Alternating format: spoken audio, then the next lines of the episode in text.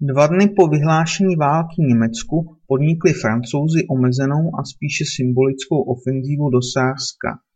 Následovalo klidné období na západní frontě označované jako Sitzkrieg, válka v sedě případně podivná válka, která kvůli nepříznivému podzimnímu počasí a neočekávaným vysokým německým ztrátám v Polsku pokračovalo až do jara následujícího roku. Důvody francouzské pasivity spočívaly v defenzivní mentalitě, v jejímž duchu se francouzská armáda spoléhala na silně opevněnou pohraniční Magnotovu linii. Ta však nebyla vybudována podél hranic Belgii. Na počátku října pověřil Hitler vrchní velení armády vypracováním plánu pro tažení proti Francii nazvaném Volksgelb. Na jaře 1940 byl německý plán útoku proti Francii a státům Beneluxu hotov. Podle původního záměru měla být invaze na západ provedena podobně jako v první světové válce.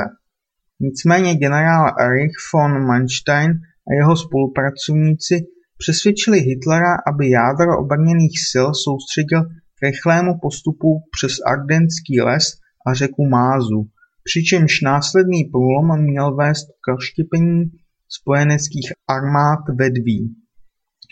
Ardeny představovaly kopcovitý hustě zalesněný terén naprosto nevhodný pro operace tanků, avšak Manstein tvrdil, že nepřítel zde nebude očekávat masivní útok, čímž bude dosaženo momentu překvapení. Obě válčící strany disponovaly stejně početnými armádami.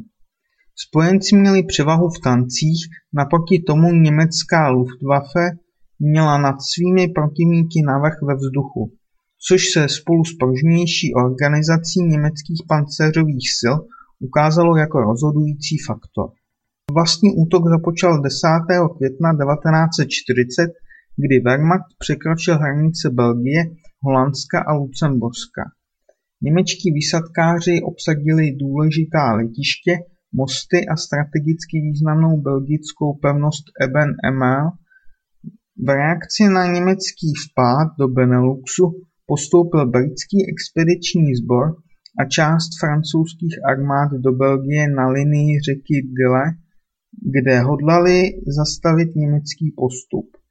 Tím však šli na ruku Mansteinovu plánu, nebo v téže době se sedm z deseti německých pancéřových divizí valilo nikým nespozorováno ardenskými průsmyky.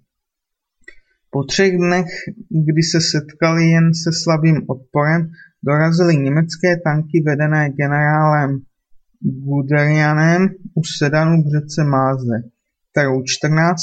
května po odputném boji zdolali. Tentýž den podnikla Luftwaffe ničivý nálet na Rotterdam, načež Holandsko kapitulovalo. O tři dny později padl také Brusel. Po překročení Mázy se německé tankové divize ocitly v nížině severní Francie a 20. května dosáhly ústí řeky Somy do kanálu La Manche, čímž byl završen Mansteinův sek.